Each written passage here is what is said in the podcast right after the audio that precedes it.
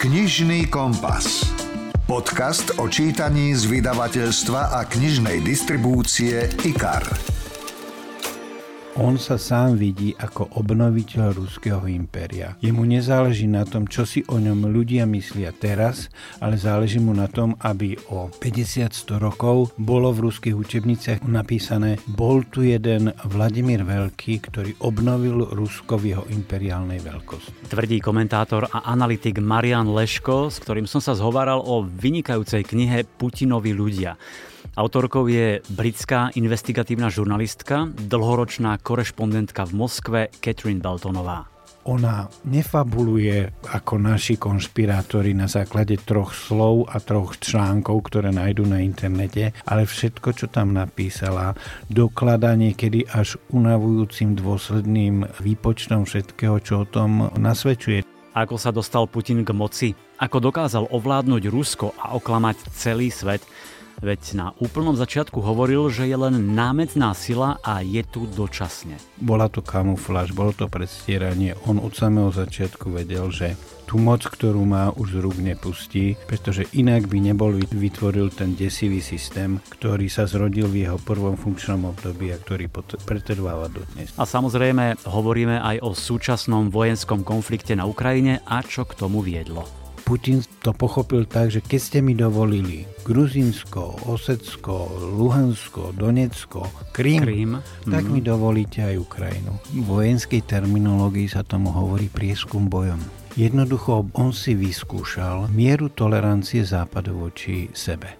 Oveľa viac si môžete vypočuť už o chvíľu v rozhovore s Marianom Leškom a potom vás čakajú ďalšie skvelé knižné typy na thrillery, romance, bude Stephen King, Kate Queen, Jana Pronská, David Gilman a ďalšie knižné lahôdky.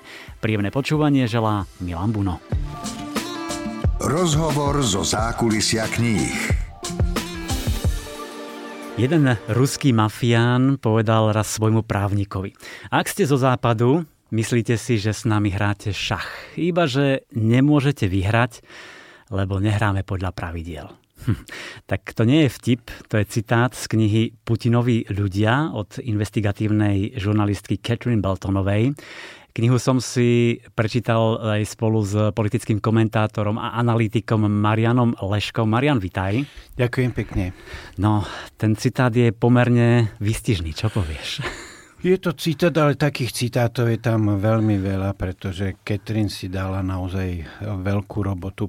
Pracovala na tej knihe 20 rokov a povedal by som, že priniesla dielo, ktoré má fundamentálny význam. Nešla po tom, čo už bolo o Putinovi napísané, ale išla vlastnou líniou, stretávala sa s ľuďmi, rozprávala sa a naozaj urobila niečo, čo je výnimočné. To je zakladateľská kniha o Putinovi mm. a mhm. putinizme. Myslím si tiež, že to je jedna z najdôležitejších kníh asi tej investigatívnej žurnalistiky za posledné roky. A ona naozaj tam e, je veľa tých pasáží, citátov, príhod, ktoré mňa osobne niekedy až šokovali, zaskočili. Mal si aj ty z toho také pocity? Ja sa priznám, že troška sa tomu pánovi a jeho režimu venujem, takže e, toto je asi taká nejaká 7. 8. kniha, ktorú som si o, o ňom prečítal. Mm. Ale všetky boli doteraz, povedal by som, z takého viac spoločensko-politického hľadiska. Maša Gesen e, napísala skvelú knihu, Ziganov napísal skvelú knihu, ale prvýkrát napísala knihu z ekonomicko-spoločensko-teroristicko-zločineckého pohľadu Catherine Belton. Naozaj to je niečo, čo doteraz do tej mozaiky chýbalo a až vďaka tejto knihe je obraz o Putinovi a putinizme úplný. Je to podľa mňa neuveriteľne precízne informačne nabitá kniha o, o zostupe Putina, jeho ľudí, o tom, ako Kremel obsadili chlapici z KGB, Presne. to je tam veľmi dôležité, ako sa zrodil ten putinizmus, ako sa menilo Rusko v posledných troch desaťročiach v podstate pod jeho rukami. Mňa zaujalo hneď na začiatku to jeho uh, dražďanské pôsobenie, Áno. tuším 85. roku ešte. A už vtedy vraj bol Putin majstrom verbovania a že už vtedy si natrénoval taktiku zrkadla, čo ma zaujalo, že každému hovorí presne to, čo chcel počuť, ale zatiaľ si plánuje všetko po svojom a robí po svojom. A to vlastne používa dodnes. V tomto je naozaj skvelý. Všetci, ktorí mali v úvodzovkách to šťastie, že s ním osobne sa stretli, rokovali, mali niečo dočinenia, tak hovoria, že ak mu na tom záleží, tak dokáže byť veľmi po pôsobivý, dokáže byť e, presvedčivý hmm. a má ten talent ovplyvňovať ľudí. Zrejme to patrí k výbave takéhoto typu politika a naozaj to dražďanské obdobie bolo vlastne takou ako kvapkou rosy, v ktorej sa potom odrazil celý ten putinovský vesmír, pretože on vtedy si vlastne v malom vyskúšal to, čo, bude, čo potom robil celý život a čo robí dodnes. Ako urobiť z organizácie, ktorá je má perfektné väzby, má konkrétny cieľ, pozná svojich ľudí, mm. funkčnú mašinériu, ktorá prevalcuje každého. Ja aj zacitujem trošku z tej knihy. Bolo to divadlo, aké Putin neskôr predviedol ešte veľakrát. Predstieral, ako mu záleží na dodržiavaní oficiálneho, zákonného postavenia inštitúcií, a zakrýval, aké mocenské hry sa v skutočnosti odohrávajú. Čiže naozaj e, veľa sa toho naučil v KGB a potom to využíval aj, aj v tom e, prezidentskom úrade a chvíľu aj v tom premiérskom. On všetky tie organizácie, inštitúcie, e, ktoré civilizovanej spoločnosti pôsobia, pochopil ako fasádu Jednoducho, on vytvoril to zdanie, veď to je kultúrna civilizovaná krajina, má generálnu prokuratúru, má políciu, má všetky, povedal by som, inštitúcie, ktoré má moderný štát, ale desivá pravda za tým je, že všetky plnia svoju rolu, ktorú im určí on. Oni nekonajú autonómne, oni konajú na príkaz, konajú presne v duchu a v štýle, ktorý od nich očakáva. A o to Horšie je, keď tú fasádovitosť, ten pocit, že všetko je tam v poriadku, napomáhajú vytvoriť aj ľudia, ktorí musia vedieť, že to je fasáda. A teraz mám na mysli celkom konkrétnu osobu slovenského verejného života. Toto nebudeme zabíjať, ale vieme všetci, o čom hovoríš. Presne o tomto tam výborne píše. Katrin Belton už od začiatku potom pokračuje tým jeho pôsobením na radnici v Petrohrade, mm. potom vymenovanie za šéfa FSB, eh, jeho premiérska funkcia, až ako sa blížili tie prezidentské voľby, a teda prezidentské kreslo, do ktorého sa dostal v podstate tak trochu náhodou a, a nečakane. On aj sám vravel, že som manažér, som námecná sila, kde sa to podľa teba pokazilo? Skorumpovala ho moc? Alebo už to prvé obdobie prezidentského úplne zmenilo? Ak som sa niečo z tej knihy naučil, tak to je to, že keď Putin niečo hovorí, netreba mu veriť. On keď hovoril, som námestná sila a som tu len dočasne, som tu len manažer, som tu len na prechodné obdobie, tak to hovoril preto, aby všetci dookola mali ten pocit. Tento človek nie je chorý, neochorel na túžbu pomoci. Je to normálny chlap, ktorý splní, čo má urobiť a v pokoji odíde. Bola to kamufláž, bolo to predstieranie. On od samého začiatku vedel, že tú moc, ktorú má, už z rúk nepustí, pretože inak by nebol vytvoril ten desivý systém, ktorý sa zrodil v jeho prvom funkčnom období a ktorý pretrváva dodnes. Ja aj v súvislosti s týmto som si rýchlo našiel úryvok, ktorý myslím to pekne dokresľuje. Od jeho vymenovania za zástupcu Petrohradského starostu prešlo len zo pár mesiacov a už predvádza pôsobivé, starostlivo nacvičené predstavenie. Uvoľnenie sedí obkročmo na stoličke, ruky má na operadle, ale všetko ostatné svedčí o dôkladnej príprave. Čiže mám pocit, že naozaj on vedel a vie stále veľmi dobre klamať telom a tým, čo hovorí. On to potrebuje, pretože on naozaj, hlavne v tých začiatkoch, eh, by bolo pre neho veľmi nebezpečné, keby ľudia odhadli jeho úmysly. On sa musel zapáčiť Jelcinovi, jeho rodine, on sa musel zapáčiť oligarchom, tak sa tváril, že je jeden z nich. Ale samozrejme, vzadu v hlave mal svoj vlastný plán, svoju vlastnú predstavu a tvrdo po nej mm, išiel. Mm-hmm. Inak, ak si spomínaš na tú časť, tam je spor Jelcin Primakov, potom Putin, keď e, sa dostal na čelo FSB, pre mňa sa to čítalo ako thriller, napínavý thriller. Ono je to naozaj tak, že e, na prvý pohľad, keď ľudia počujú iba tézy, ktoré tu hovoríme, môžu mať pocit, že sme prepadli konšpiračným teóriám. Ale tá kniha má 600 či 700 strán. Je to naozaj ako bychla práve preto, že Catherine si dala tú námahu, aby tie tézy naplnila obsahom.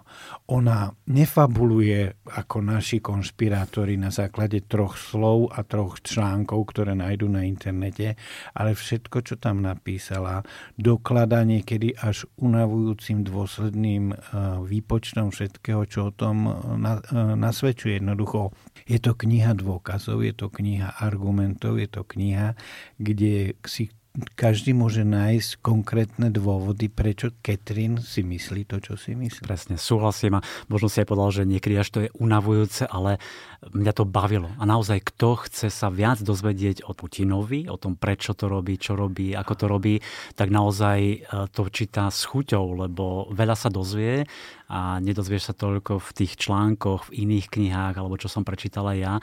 Pre mňa to bolo niekedy až také mrazivé, keď som čítal o tých Putinových zákulisných hrách, o intrigách, ako postupne ovládol celé Rusko, justíciu, tie vojenské bezpečnostné zložky, ekonomiku a tak ďalej. Priznám sa, že táto kniha mi v jednom zmysle otvorila oči, mm-hmm. pretože človek si do poslednej chvíle robí nádeje, želá, niektoré veci chce považovať za exces, za nejakú výnimku. Ale táto kniha hovorí, že to, čo nám zvonku pripadalo ako exces, ako niečo, čo Putin nezvládol, čo mu uletelo, ale čo on tak ani v podstate nemyslel ani nechcel, Áno. to nebol žiadny exces, to bola norma. Ono to je samotná podstata, samotný systém, ako to funguje.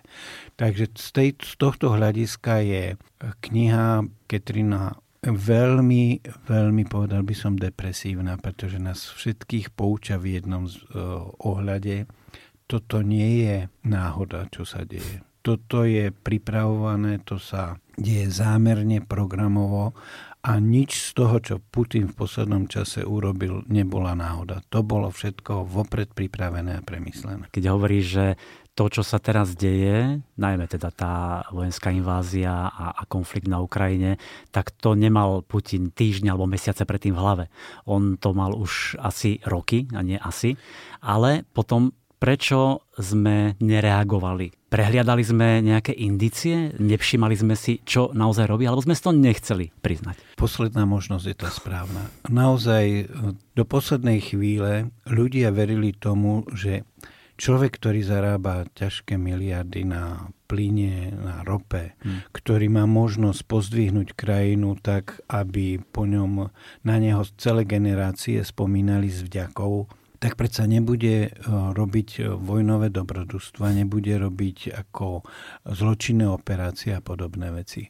Od roku 2004 Putin žil v predstave, že niečo s tou Ukrajinou musí spraviť, mm-hmm. pretože Ukrajina nešla takým smerom, akým si on predstavoval. On vôbec samotný vznik Ukrajiny považoval za ťažký historický omyl a on sa cítil povolaný napraviť to. A zbieral síly a prostriedky na to. Všetko, čo robil za posledných 10-15 rokov, nasvedčovalo tomu, že on nie je v poriadku, že on nie je štandardný politik typu západného politika, ktorému ide o to, aby pozdvihol krajinu a vďaka tomu bol zvolený, bol uznávaný, bol rešpektovaný. On sa sám vidí ako obnoviteľ ruského impéria. Jemu nezáleží na tom, čo si o ňom ľudia myslia teraz, ale záleží mu na tom, aby o 50-100 rokov bolo v ruských učebniciach napísané bol tu jeden Vladimír Veľký, ktorý obnovil Rusko v jeho imperiálnej veľkosti. Mm-hmm. No dobre, ale spomíname si, ty budeš vedieť, ktorý rok to bol presne Angela Merkelová pri jednom rokovaní sa zdvihla a jednoducho odišla, pretože ho hovorila, že e, Putin stratil kontakt s realitou, čiže tam boli tie náznaky a dokonca až takéto a nekonali sme? Je to presne tak, nekonali sme, vždy prevážila tá viera alebo to chcenie vychádzať s Putinom po dobrodky, hm. vnímať to, čo robí, nie ako normu, ale ako exces. To bolo klamali sme si do vlastného vrecka. No. A ten výrok, ktorý si spomínal uh, Angely Merkel, tak ten prišiel po 2014 po Mm. útoku na Krym, kde už bolo jasné, že pre ňo už nie sú medzinárodné dohody, medzinárodné právo nejaká prekážka a napriek tomu to pokračovalo.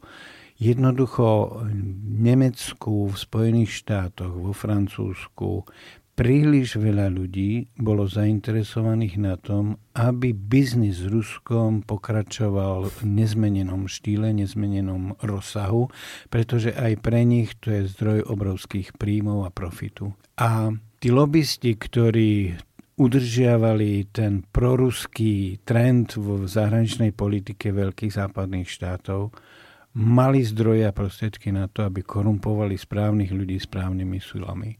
Takže to, to že čo sa z eh, Putina stalo, nie je iba Putinová vec. To je aj vec toho, že Západ nereagoval spôsobom, akým reagovať mal. Že mu dovolil veci, či už v naivnej viere alebo z výpa- vypočítavosti, také, ktoré mal zaraziť úplne na začiatku. Mm-hmm. Napríklad pamätáš sa na tú veľkú pasáž, ktorú Catherine Belton ven- venovala ako zbavil Chodorkovského Áno. majetku. Áno, tá časť, ktorá sa venuje financiám v Kremli a v Rusku je naozaj veľmi zaujímavá a toto má podľa mňa Beltonová spracované naozaj famózne od prania peňazí cez zrkadlové obchody, rôzne podvodné schémy, čierne peniaze a keď som to čítal, niekedy mi to pripadalo až také monštruózne a možno bežnému človeku ako z sci-fi z inej planéty. Nie je to, povedal by som, niečo, na čo sme bežne zvyknutí, pretože a, Lebo, samozrejme- prepáč, normálne mm, čítame o tých podvodoch, o korupcii, o týchto veciach, ale tu to bolo stokrát horšie. To je neuveriteľné. Jednak rozsahom a jednak to, že korupčný systém nie je vtedy, keď sa niekto rozhodne uh, stopiť nejaké peniaze a urobi to korupčnou cestou. Mhm. To sa stáva vždy, pretože ľudia sú ľudia a podliehajú pokušeniu. Korupčný systém je systém, ktorý funguje korupčne od samého začiatku, lebo tak bol naplánovaný. A systém v Rusku je korupčný od podstaty.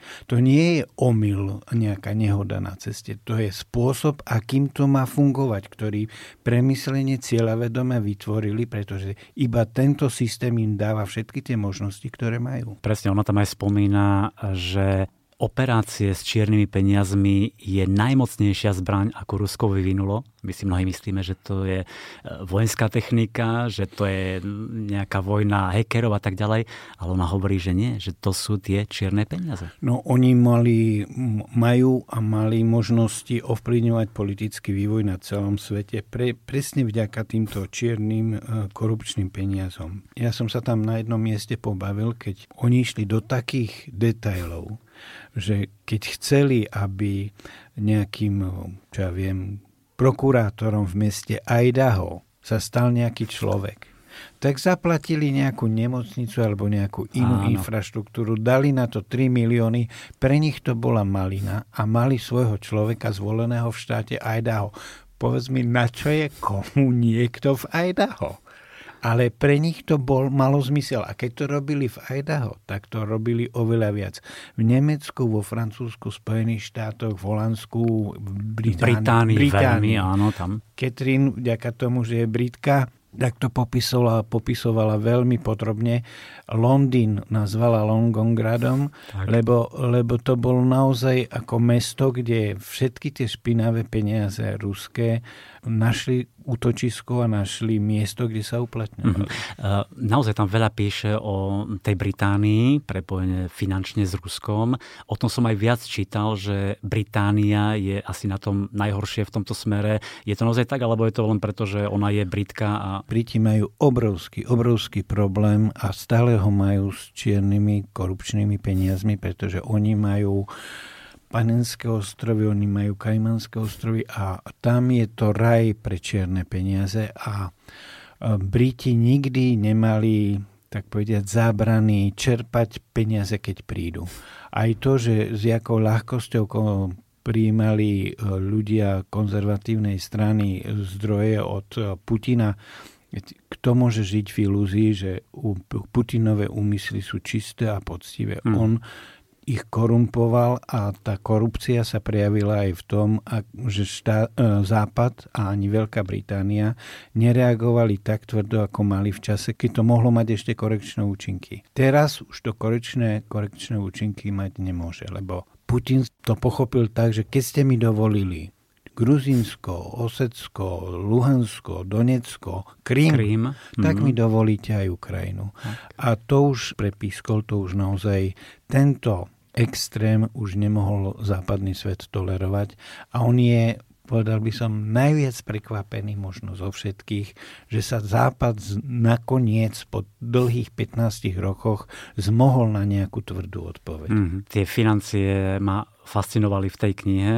Ja sa do toho až tak nerozumiem, ale naozaj tam to skvele vysvetlila. Tam rozoberá oligarchov, neviem, Berezovského, ktorý je krásny príklad, ako sa Putin zbavoval nepohodlných ľudí, ako vyšachoval z mediálnej hry, lebo ho ohrozoval, alebo toho Chodorkovského, ktoré si spomenul ty, zatknutie, ten zmanipulovaný proces. To myslím, že bola aj veľmi dôležitá etapa pre celý Kremľ a pre Putina. Presne, to bola v vojenskej terminológii sa tomu hovorí prieskum bojom. Jednoducho on si vyskúšal mieru tolerancie západu voči sebe. Všetci videli, že to, ako zbavuje Chodorkovského majetku, je zločin.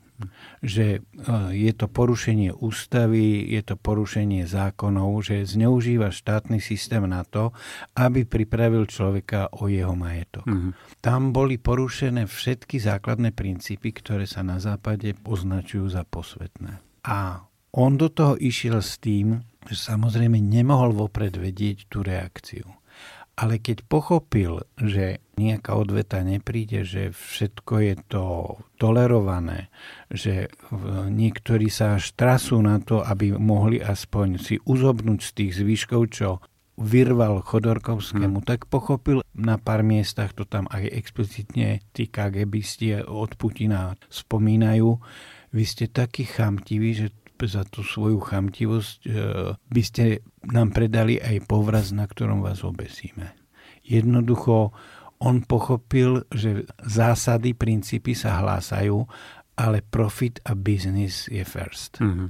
No a to tomu otvorilo obrovský priestor na činy, ktorých dôsledky teraz vidí. Áno, čiže postupne skúšal, kam až môže zájsť. Presne. My sme mu to všetko dovolili, až to... Skončilo na Ukrajine. No, presne. Tou celou knihou sa vynie to, že Putin zišiel z KGB a najmä toho vplyvňovalo a definovalo a v podstate, že opäť akoby oživil príručku KGB zo studenej vojny a využívali vo funkcii.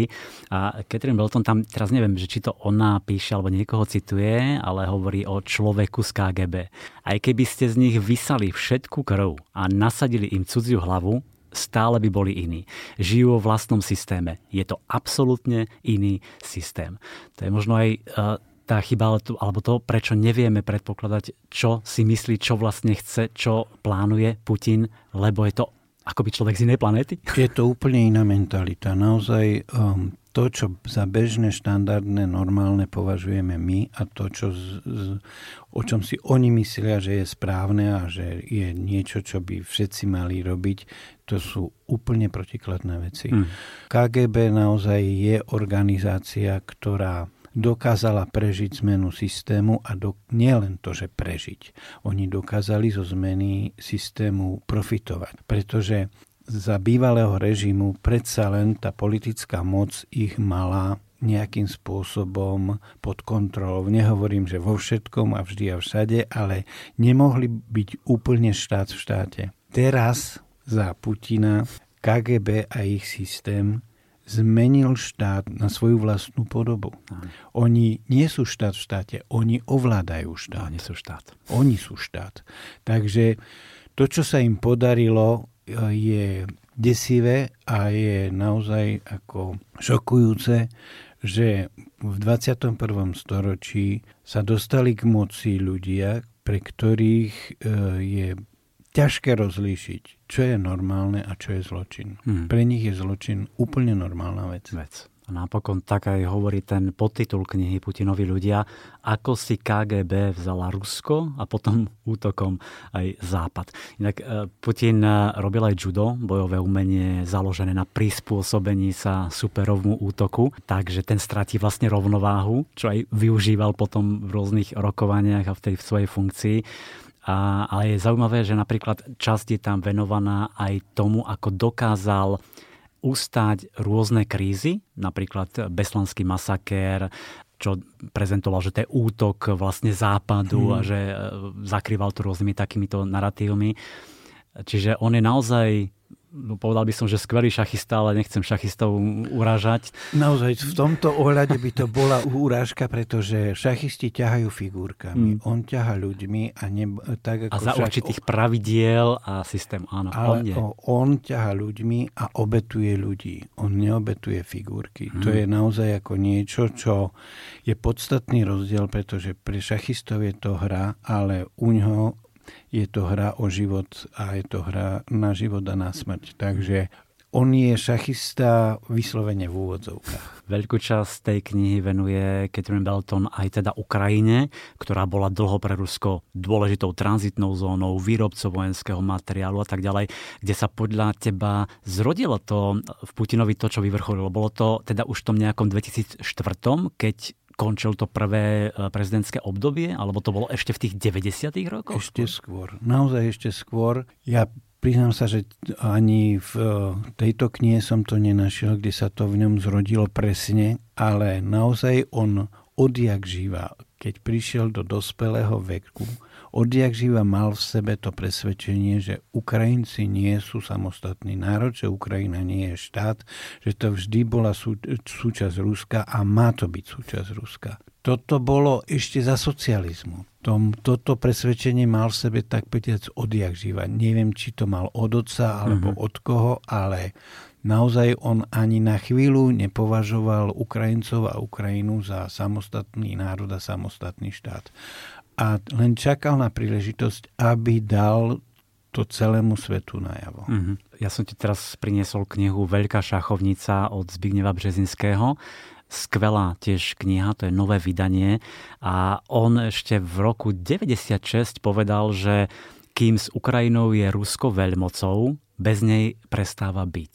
Čo to znamená? Podstate, ak by Ukrajina bola samostatný, nezávislý štát, ak by bola demokratický štát, ak by bola štát prosperujúci, tak je to životné ohrozenie toho systému, ktorý Putin celý život tvoril a vytváral on nepotrebuje štát blízky jazykovo-kultúrne, mm-hmm. ktorý by predviedol všetkým 140 miliónom ľuďom, že sa dá žiť inak, že sa dá žiť e, kultúrne, civilizovane, kde platí právo, kde platia pravidlá, kde sa nevelí z jedného miesta do, na celú krajinu a všetci musia poslúchať. Mm.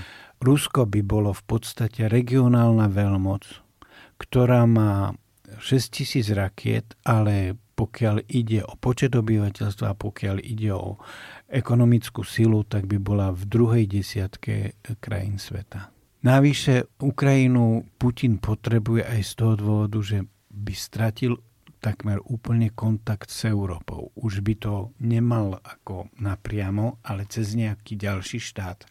Jednoducho, Rusko môže byť impérium iba s Ukrajinou. Bez Ukrajiny je to viac azijská ako európska krajina. Ty už to aj teraz trošku naznačil, že vlastne Putin stále vždy chcel obnoviť to veľké Rusko. Brnkal tak e, na takúto citlivú strunu nostalgickú samotných Rusov a tým si ich získaval? Určite áno. Toto je naozaj ako osvedčený prostriedok všetkých populistov a všetkých ľudí, ktorí nemajú dobré úmysly od e, Trumpa e, počínajú cez Orbána pokračujú za Putinom končiac. Boli sme vola kedy veľkí uh-huh. a musíme byť opäť veľkí. My sme zvíťazili vo vojne, my sme tu veľkí víťazí, nám to tu vždy patrilo, teraz musíme napraviť ten omyl a tú chybu dejín. Toto je stály motív všetkých tých, ktorí si myslia, že medzinárodné právo je právo sily Takže toto je niečo, čo patrí do, do základnej výbavy každého, povedal by som, pokriveného politika. Mm. Darí sa mu to? Lebo keď prídeme teda k tomu dnešku súčasnej situácii, aj mnohí sa ma pýtajú, lebo zazníva v diskusiách, že prečo mu tí samotní Rusi na to skočili, prečo mu veria. OK, nemajú všetky informácie, mm. zakázal internet a tak ďalej, tak ďalej, ale určite sa mnohí dostanú k tým informáciám. Mm, je to tým tou nejakou informačnou vojnou, ktorú robil na domácej pôde a vymil im mozgy? Robí to už pomaly 20 rokov odkedy zbavil Berezovského televízie a Gusinského televízie, čo bolo naozaj v prvom funkčnom období, takže niekedy v roku 2002-2003. Odvtedy sú masírovaní deň a noc. Tí Rusi sú naozaj pod silným mediálnym tlakom a keď vám niekto 20 rokov hovorí na čierne, že je biele, tak to musí byť ten človek veľmi odolný voči propagande, aby neuveril tomu, že naozaj je to iná farba, ako, ako vidím. Tie príbehy z posledných dní, kedy vlastné deti e, musia presviečať rodičov v Moskve, že naozaj sa tu bombarduje, naozaj sa tu strieľa, naozaj to nie je tak, ako vám hovoria v televízii, v rádiu. To sú desivé veci, pretože tí ľudia už nevnímajú realitu vlastnými očami, ale vnímajú ju cez systém, cez orgán, ktorý nastavil mediálne Putin a jeho ľudia. Už nemajú vlastné videnie sveta, majú to videnie tak deformované, že nie je ľahké sa toho po 20 rokoch zbaviť. Kde je kniha 1984? To bol slabý odvar.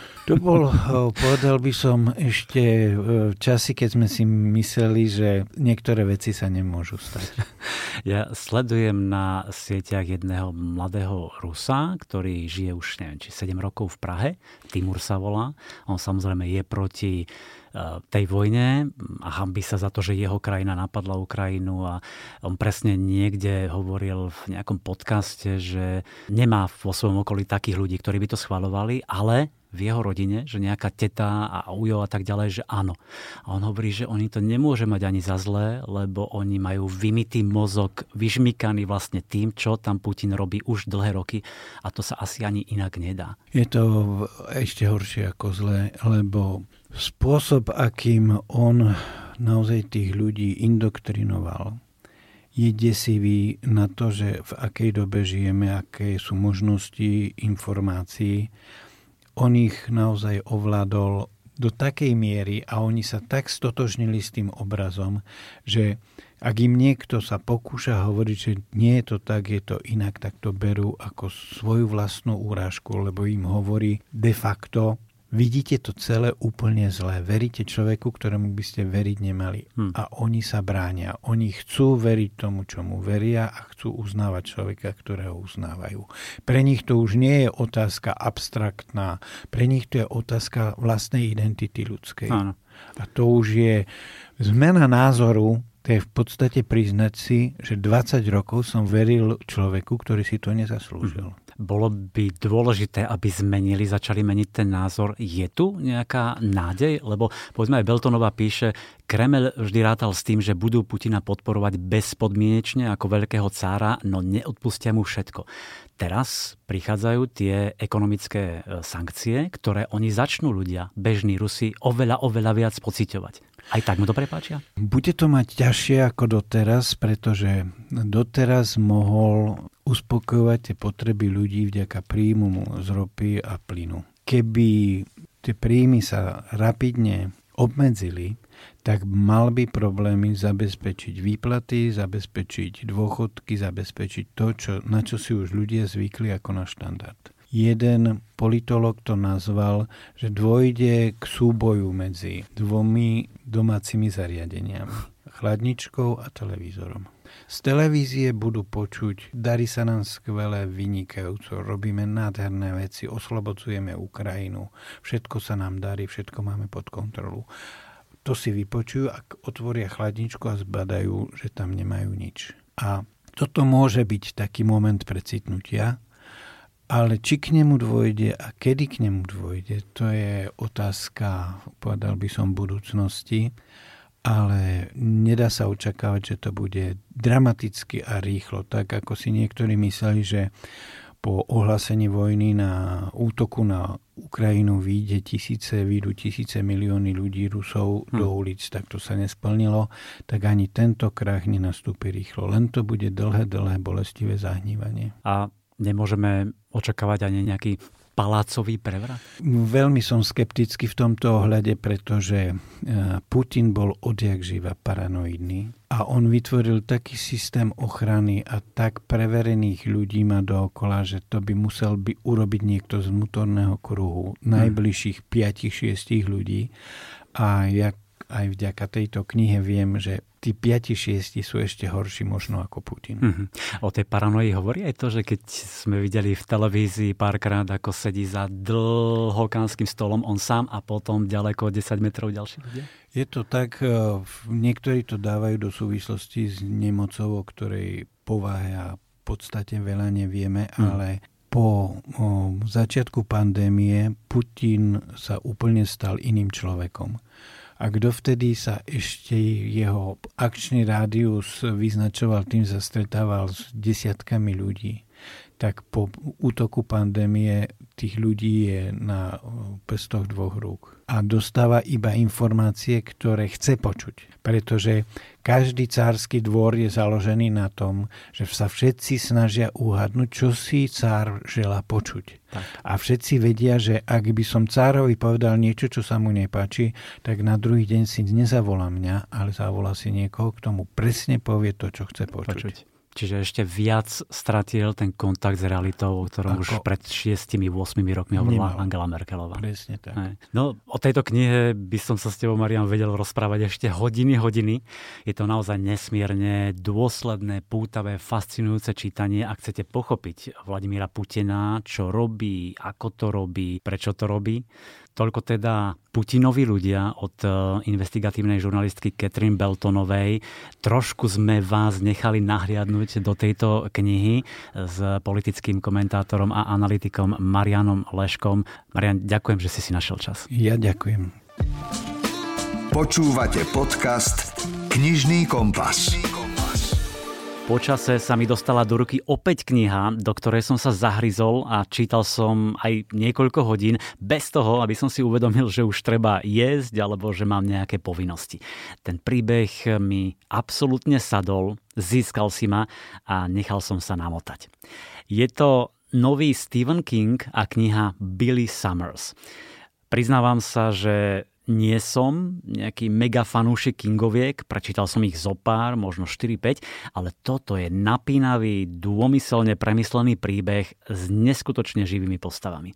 King ukazuje svoje rozprávačské majstrovstvo, cit pre detail a pritom nenudí, ťahá vás dopredu a vy si to užívate plnými dúškami. Billy Summers je nájomný vrah, e, najlepší vo svojom fachu a zabíja len zlých ľudí. E, to je jeho pravidlo, Navyše ho prezývajú aj Houdini, pretože po dokončení práce dokáže zmiznúť ako kúzelník. Billy sa chystá do dôchodku, ale ešte vezme posledný job. Od začiatku mu čo si vraví, že sa to pokašle, napokon aj vo filmoch dopadnú posledné joby na prd. Vymyslia so zadávateľom tohto jobu krytie. Billy má byť akože spisovateľom, má sa infiltrovať do komunity malého mestečka, aby zapadol a zatiaľ bude čakať na ten svoj terč. Čas si kráti tým, že píše svoj príbeh a my spoznávame Billyho od malička, od brutálneho detstva až po jeho pôsobenie ako ostreľovač v Iraku. Billy Summers od Stephena Kinga je úplne iná kniha, ako sme u neho zvyknutí. Nie je to ani fantasy, ani horor. Je to taký mix detektívky a vojnového príbehu. Príbeh o nezvyčajnom hrdinovi, ktorého si rýchlo obľúbite. Billy je hm, dobrý človek v zlom fachu, vo svojej práci je macher, hrá sa na blbého, lebo tak vie skvele oklamať nepriateľa, ale tiež tých, čo mu zadávajú prácu. Je to istejšie a bezpečnejšie. Takže napríklad navonok pred nimi listuje v komiksoch, ale doma o samote si číta Emila Zolu. Ja som doslova miloval tie vnútorné komentáre na to, čo sa deje okolo neho, ten jeho sarkazmus, iróniu, suchý humor, navonok naivný chlapík, ktorý je vynikajúci ostreľovač, no vo vnútri inteligentný muž, ktorý má dobré srdce, empatiu a humor v krvi. Vypočujte si úryvok v podaní Borisa Farkaša. Vo chvíli, keď sa Billy nasťahuje do nového domu, navštíví ho sused a on začína vytvárať tú svoju kamufláž ako spisovateľ. Ja som... No, znie to trochu trápne, keď to na vás takto vybalím, ale píšem knihu. Či skôr sa o to pokúšam. Vyzerá to totiž, že sa mi ju možno podarí vydať a mohli by z toho byť celkom slušné prachy. Ale musím sa donútiť k robote. Mám na to pracovňu v meste, v tom dome Gerard Tower, alebo aspoň dúfam, že ju tam mám. Zajtra si ju pôjdem obzrieť. Jamal vytreští oči.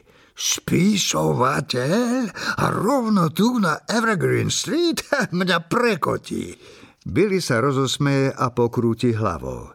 Nemusí, nič to neznamená. Som ešte len budúci spisovateľ. Ale aj tak, človeče, fí, počkajte, keď to poviem Korin.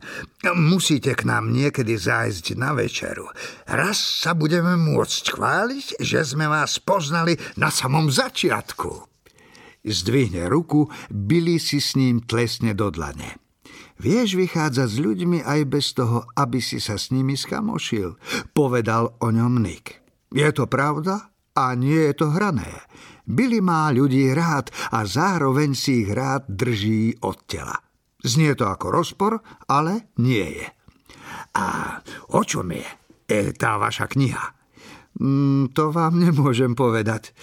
Nie preto, že by to bolo nejaké veľké tajomstvo alebo čo, ale musím o nej mlčať. Ak o nej začnem hovoriť, mm, pokrčí plecami. Hej, hej, človeče, rozumiem. Usmeje sa Jamal a je to vybavené. Nič viac netreba. Pri krimi a thrilleroch ešte zostaňme. V predošlom podcaste som vám predstavil vynikajúci špionážny thriller Angličan o vojakovi francúzskej cudzineckej légie Raglanovi. Ak som vás ešte nenalákal, možno sa to podarí samotnému autorovi, ktorý sa exkluzívne prihovoril vám, slovenským čitateľom. Hello, I'm David Gilman and I wanted to introduce uh, my latest book to you. Dobrý deň, som David Gilman a rád by som vám predstavil svoju najnovšiu knihu s názvom Angličan, v ktorej vystupuje nová postava menom Dan Raglan. Angličan je prvou knihou z novej série, ktorá práve vyšla vo Veľkej Británii. Raglan bol ako tínedžer obvinený zo zločinu, ktorý nespáchal a tak ušiel do francúzskej cudzineckej légie. Vstúpil do špecializovaného druhého výsadkového práporu a rokmi postupoval v jej hierarchii smerom nahor. O 15 rokov neskôr začína spolupracovať so západnou rozviedkou. Zistil som, že v cudzineckej legii to funguje tak, že na svete je zhruba 6,5 tisíca legionárov, ktorí však prisahajú vernosť samotnej légii a nie Francúzsku, čo medzi nimi vytvára silný pocit bratstva. Pozadie všetkých národností, ktoré slúžia v cudzineckej légii, mi poskytlo široké plátno, na ktorom som mohol vystavať tento príbeh. V prvej knihe s názvom Angličan Raglana kontaktuje britská služba, pretože významného britského bankára uniesol ruský vrah. Na začiatku knihy nevieme, prečo sa to stalo, no je nevyhnutné, aby sa bankár našiel, pretože pozná tajomstvá britských tajných služieb. Raglan pozná jeho rodinu, preto sa stáva súčasťou týmu britskej rozviedky. Naháňačka sa odohráva v Londýne, potom sa presunie cez Európu až do Ruska. Aby našiel vraha, musí sa v zime dostať do trestaneckej kolónie, asi 600-700 kilometrov severovýchodne od Moskvy. Ha, dostať sa do ruskej trestaneckej kolónie je jedna vec, no dostať sa z nej von je niečo úplne iné. Dúfam, že vás táto kniha osloví a užijete si jej čítanie. So, I hope if you see the book and it appeals to you, that you enjoy it. IKAR. Čítanie pre celú rodinu. Pred dvomi rokmi vyšiel u nás strhujúci príbeh Loukyňa o love na vojnových zločincov, ktorí počas druhej svetovej vojny neváhali zabíjať a mučiť. Od autorky tejto knihy vyšla teraz ďalšia úžasná novinka, ktorá vás zavedie do roku 1940, kedy sa Anglicko pripravuje na boj s nacistami. Kód ruže je nový historický román inšpirovaný skutočnými postavami a udalosťami. Viac vám povie samotná autorka. Hi there to all my readers in Slovakia. Zdravím všetkých svojich čitateľov a čitateľky na Slovensku. Volám sa Kate Quinn a mám obrovskú radosť, že môj román Kód práve vychádza aj na Slovensku. Kód je vojnový príbeh o troch mimoriadne odlišných ženách. O krásnej a bohatej debutantke, ktorá randí s princom, Cieľavedomej predavačke z Londýna, ktorá sa túži dostať z chudoby prostredníctvom kurzu pre sekretárky a preukazu do knižnice a napokon plachej starej dievke, ktorá miluje krížovky a hlavolami, ale nedokáže si ani predstaviť život, v ktorom by ju neprenasledovala jej dominantná matka. Tieto tri ženy, z ktorých sa nepredvídateľne stanú priateľky, spojí spoločná práca na dešifrovaní kódov na záhadnom, odľahlom anglickom vidieckom panstve Bletchley Park, kde sa stretávajú tie najlepšie a najbystrejšie hlavy, aby rozlúštili nerozlúštiteľné Hitlerové vojenské kódy. Kodruže je vojnový príbeh o ženskom priateľstve, ženskej inteligencii a tajomstvách, ktoré dokážu ženy spojiť, ale aj úplne rozdeliť. Dúfam, že sa vám kniha bude páčiť. Ďakujem všetkým, ktorí si ju prečítali. I hope you enjoy it. Thank you so much for reading. Slovenský spisovateľ. 70 rokov vo vašej knižnici. Z tohto vydavateľstva mám pre vás tri parádne typy. Začneme veľmi pikantnou, šteklivou romancou z vodné peniaze, ktorá, verím, poteší nejednu dámu, pretože to v nej naozaj iskry. Niektoré pasáže sú vášnivé, sledujeme dve postavy, ktoré sa doťahujú, podpichujú, snažia sa využiť jeden druhého. No Nechajme hovoriť samotnú autorku. Angelina M. López je veľmi sympatická mladá dáma, ktorá nadšene súhlasila, že sa vám prihovorí. Dobrý den. I'm romance author Angelina M. Lopez. And four fun facts to know about me. Dobrý deň, som autorka romancí Angelina M. Lopez a poviem vám o sebe štyri zábavné fakty. Moji rodičia vlastnia Vinice. Som obrovská fanúšička sveta nadprirodzených vecí, píšem zábavné, sexy a trochu zveličené romance o silných ženách a poctivých mužoch, ktorí ich milujú a nehovorím po slovensky. Som však absolútne nadšená, že kniha Zvodné peniaze bude dostupná aj čitateľkám na Slovensku.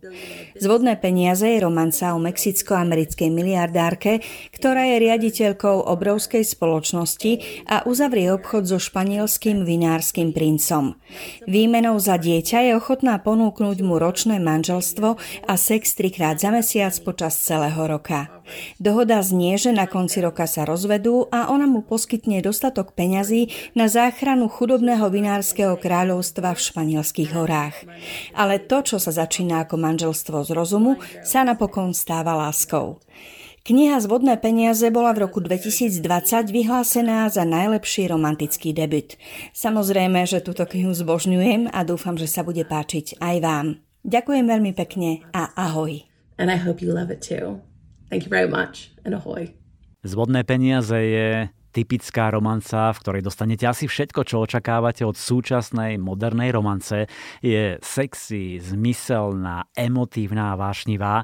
Je to hm, rozprávkový príbeh, čiže zabudnete na všedné problémy, zatlačíte do úzadia povinnosti a necháte sa unášať touto romantikou. Druhý typ je tiež romanca, ale tentoraz historická, od prvej dámy tohto žánru na Slovensku. Jana Pronská napísala príbeh Ohrdnuté srdce, v ktorom spoznáme pannu Johanku z Liptova, poslednú dedičku pevnosti Hrádok. V mladosti ju zasnúbili so zhýralým Radovanom, vnukom mocného uhorského magnáta Donča. Radovan si to však tesne pred svadbou rozmyslel a ohrdol nevestou. Johanka je zronená, potupená, pretlka sa životom a nesie si ťažký kríž v podobe byľagu ohrdnutej nevesty. Až jedného dňa, po 7 rokoch, jej Radovan v najvyššej núdzi zaklope na bránu. Joanka neverí, že sa zmenil, no dôjde k dramatickým udalostiam, ktoré im obom pomôžu pochopiť, že čas mnohé mení a že ľadový pancier okolo Johankinho srdca môže roztopiť iba vzájomný rešpekt, úcta a čistá úprimná láska. Viac vám prezradí autorka Jana Pronská. Ohrdnuté srdce je príbeh o dvoch trpko skúšaných ľuďoch, ktorých poznačila spoločná a nie príliš šťastná minulosť. Osud však chcel, aby sa po rokoch opäť stretli. Každý je však iný, poznačený tým, čo prežili a okúsili, bojujúci s vlastnými démonmi i tým, čo ich konanie ovplyvňovalo. Z Johanky už nie je uplakané dieťa a zradovaná schýrali burlivák. Len ťažko sa dá vybudovať dôvera tam, kde je nenávisť zakorenená príliš hlboko, kde vládne pocit zlyhania a viny. Radovan sa napriek tomu pokúsi dokázať Johanke, že rozmaznaný šľachtic, ktorý ju nechal takmer pred oltárom, je na dobro preč. Len mu musí dať šancu dokázať jej to. No keď sa tak stane, je otázne, či bude jej láska stačiť na to, aby zachránila svoje postavenie i spoločnú budúcnosť a tiež Radovanovo srdce. Lebo tí, ktorým sa v minulosti ukrivdilo, sa nechcú vzdať svojej pomsty. Ohrdnuté srdce je miestami taký smutný, boľavý príbeh, ale potom zasa plný nádeje a lásky. Janka mi prezradila, že to je jej srdcovka, že si písanie opäť užívala ako kedysi a je tam trošku aj symbolika. Je to jej 22. kniha v 22. roku. Príbeh vás zavedie na slovenské stredoveké hrady, priblíži vtedajší život aj atmosféru a mňa trošku zaujímalo, ako a kde hľadá Janka Pronská inšpiráciu? Možno aj pre túto novinku Ohrdnuté srdce. Príbehy, ktoré píšem a osudy mojich hlavných hrdinov zväčša vznikajú spontánne. Sú následkom nejakej udalosti alebo zaujímavých faktov z našej minulosti, ktorá ma osloví. Myšlienka skrsne v hlave a potom sa mi už pred očami odohráva film, ktorý sa snažím vložiť do stránok knihy. O hrdnutom srdci to bol práve magister Donč, uhorský veľmož a staviteľ, ktorého životný príbeh mi doslova učaroval. Jeho meno môžeme nájsť pri mnohých počiatkoch slovenských hradov, vrátane hrádku či pustého hradu. Sprevádzal ma pri hľadaní námetov na knihy celé roky a nevylučujem, že sa k nemu v nejakých príbehoch ešte vrátim. Želám vám príjemné čítanie. Ďakujem. A do tretice typ z vydavateľstva Slovenský spisovateľ, tento raz však detektívka od kráľovnej krimi žánru, Agáta Christie a Mŕtva v lodenici. Popri Erkulovi Poirotovi vystupuje v príbehu aj obľúbená autorka detektívnych románov Ariadne Oliverová. Práve ju požiada jeden manželský pár, aby zorganizovala pre hostí letnej slávnosti originálnu hru na vraždu. Ako sa však blíži deň hry, Ariadne cíti, že niečo nie je v poriadku. Niekto zo zákulisia akoby postrkoval figurky a čo si neblahé vysí vo vzduchu. Zavolá preto svojho priateľa Erkula Puarota, aby sa spolu s ňou pokusil zistiť, čo sa tam deje. Napriek tomu počas slávnosti príde o život dievča, ktoré hralo úlohu obete. Nikto nechápe, prečo by niekto chcel zabiť jednoduchú dievčinu. V zápätí zmizne mladá manželka pána domu a keď onedlho dôjde k ďalšiemu záhadnému úmrtiu, Hercule Poirot má plné ruky práce. Mŕtva v lodenici je ďalší skvelý príbeh Hercula Poirota, ktorý je už síce v rokoch, no nestráca nič na svojej genialite, aj keď spočiatku tápe. Autorka vás zmetie, predklada rôzne stopy, falošné indície, ale napokon dospejete k rozuzleniu a zostanete s otvorenými ústami premyslené, dôvtipné riešenie, na ktoré by ste pravdepodobne ani nedokázali prísť. No ale na to tu máme predsa kráľovnú detektívok Agátu Kristy. IKAR. Čítanie pre celú rodinu. Toto je príbeh o dvoch ľuďoch, ktorí majú veľmi rozdielne životy a skúsenosti a ktorí zrazu musia bojovať spoločne o prežitie. Učia sa dôverovať jeden druhému a postupne zistujú, že je medzi nimi čosi viac. Iskra nádeje od Leily Hagenovej je dobrodružný a romantický príbeh dvoch ľudí, ktorí by sa minuli, strávili by spolu možno na najvyš pár hodín a potom by šli každý svojou cestou, no okolnosti to zariadili inak. Amy má dokonalého snúbenca, vysnívané šaty a od svadby udelí len pár dní. Sadne do súkromného lietadla a nevie sa dočkať príchodu na ranč v Brazílii, kde ju už čaká milovaný snúbenec. Iba, že by jej v tom niečo zabránilo. Tristan je pilot lietadla a v jednej chvíli musí núdzovo pristáť v srdci amazonského pralesa a keďže civilizácia je ďaleko, ostáva im len dúfať, že pomoc je na ceste. Ich nádej sa však každým dňom vytráca a nahrádzajú zúfalstvo. Hlad, choroby, jedovaté zvieratá, to je len zlomok problémov, ktorým musia čeliť, ak chcú prežiť. Iskra nádeje je príbeh muža, ktorý potrebuje odpustenie a ženy, ktorá mu prináša nádej. Strhujúci príbeh, pri ktorom si aj poplačete a myslím, že posledné kapitoly nebudete vedieť odložiť. Joli. Knihy pre mladých. Jedna lahôdka pre young adult a new adult čitateľov. Erin Vatová je u nás už dostatočne známa a obľúbená. Možno si spomínate na jej bestsellerovú sériu Royalovci, ktorá má 5 dielov a všetko sa to začalo papierovou princeznou. Teraz má Erin novinku s názvom keď je to naozaj. Je o slávnom popovom spevákovi Oaklim, ktorý má milióny fanúšičiek, ceny Grammy a je to taký šarmantný rebel. Zrazu sa mu však začne rúcať celý život, rozpadáva sa mu rodina, hudobná kariéra upadá a bulvár ho trhá na kusy. Do toho vstupuje Wogn, čašnička na čiastočný úvezok, ktorá potrebuje prachy a tak príjme ponuku, aby predstierala, že je Oakleyho frajerka. Toto má pomôcť zmeniť jeho imič výtržníka na seriózneho hudobníka. Ale hm, podarí sa im oklamať novinárov i fanúšikov. Obetuje sa pre dobro veci, no nevráti sa jej to raz v ešte horšej podobe. Keď je to naozaj, je príbeh o odvrátenej strane slávy, o dvoch svetoch a postavách, ktoré sú ako noc a deň, veľmi dobre spracovaný námet chodenia so celebritou za peniaze. E, neustále to doťahovanie sa hlavných hrdinov, humorné, netradičné situácie. Proste taká absolútna oddychovka s dvomi sympatickými postavami. Vôbec nie je presladené, možno predvídateľné, ale rozhodne veľmi čítavé. Počúvate podcast Knižný kompas. Mať doma tínedžera, to je chaos, krík, hádky, podpichovanie, urážanie sa, jednoducho hotová Sodoma Gomora. Možno to mnohí poznáte, napokon aj ja mám doma dve tínedžerky a určite vám odporúčam knihu Ako prežiť roky s tínedžerom od Hedvig Montgomeryovej, norskej psychologičky a rodinej terapeutky. Je to vynikajúca príručka, bez ktorej sa nezaobídete, ak máte doma tínedžera. Prvej časti knihy sa autorka venuje siedmým krokom, ktoré vám pomôžu v každodennom kontakte s tínedžerom.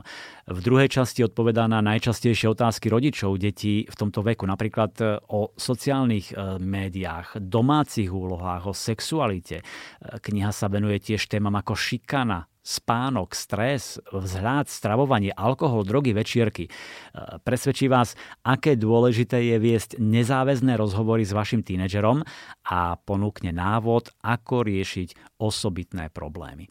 Ja len pripomeniem, že od tejto autorky, Hedvig Montgomeryovej, už vyšlo v Slovenčine viacero úspešných kníh, ako Čaro Ako prežiť škôlku, Ako prežiť školské roky a teraz teda ako prežiť roky s tínedžerom.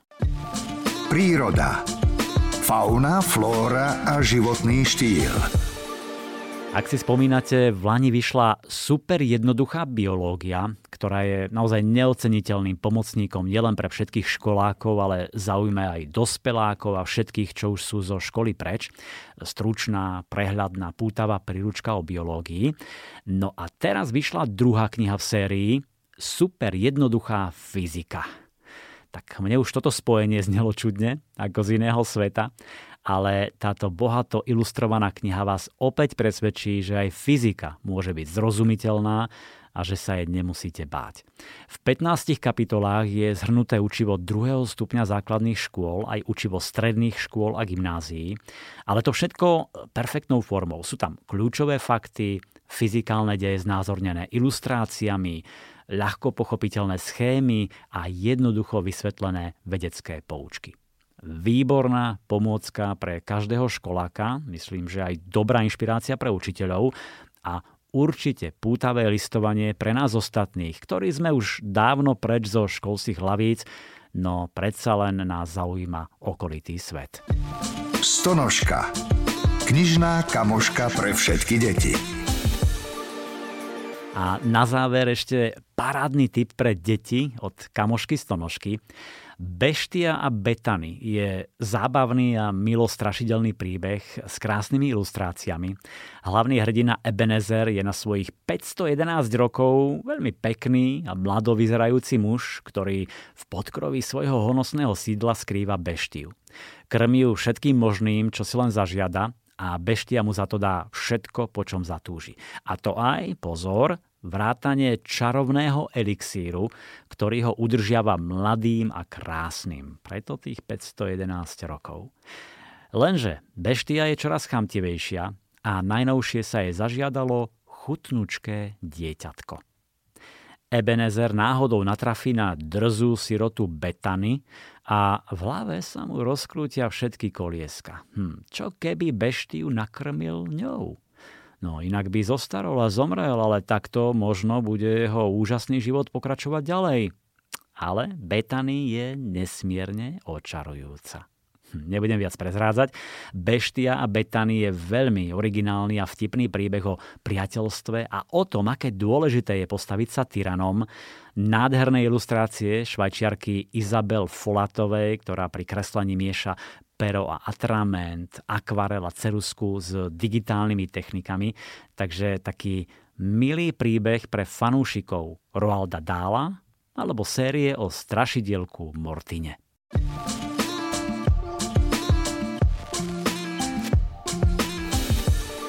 Priatelia, toľko dnešné knižné novinky a tipy. Verím, že sme vás inšpirovali. Všetky podcasty nájdete na knižnýkompas.sk. O dva týždne sme tu opäť. Zdraví vás Milan Buno.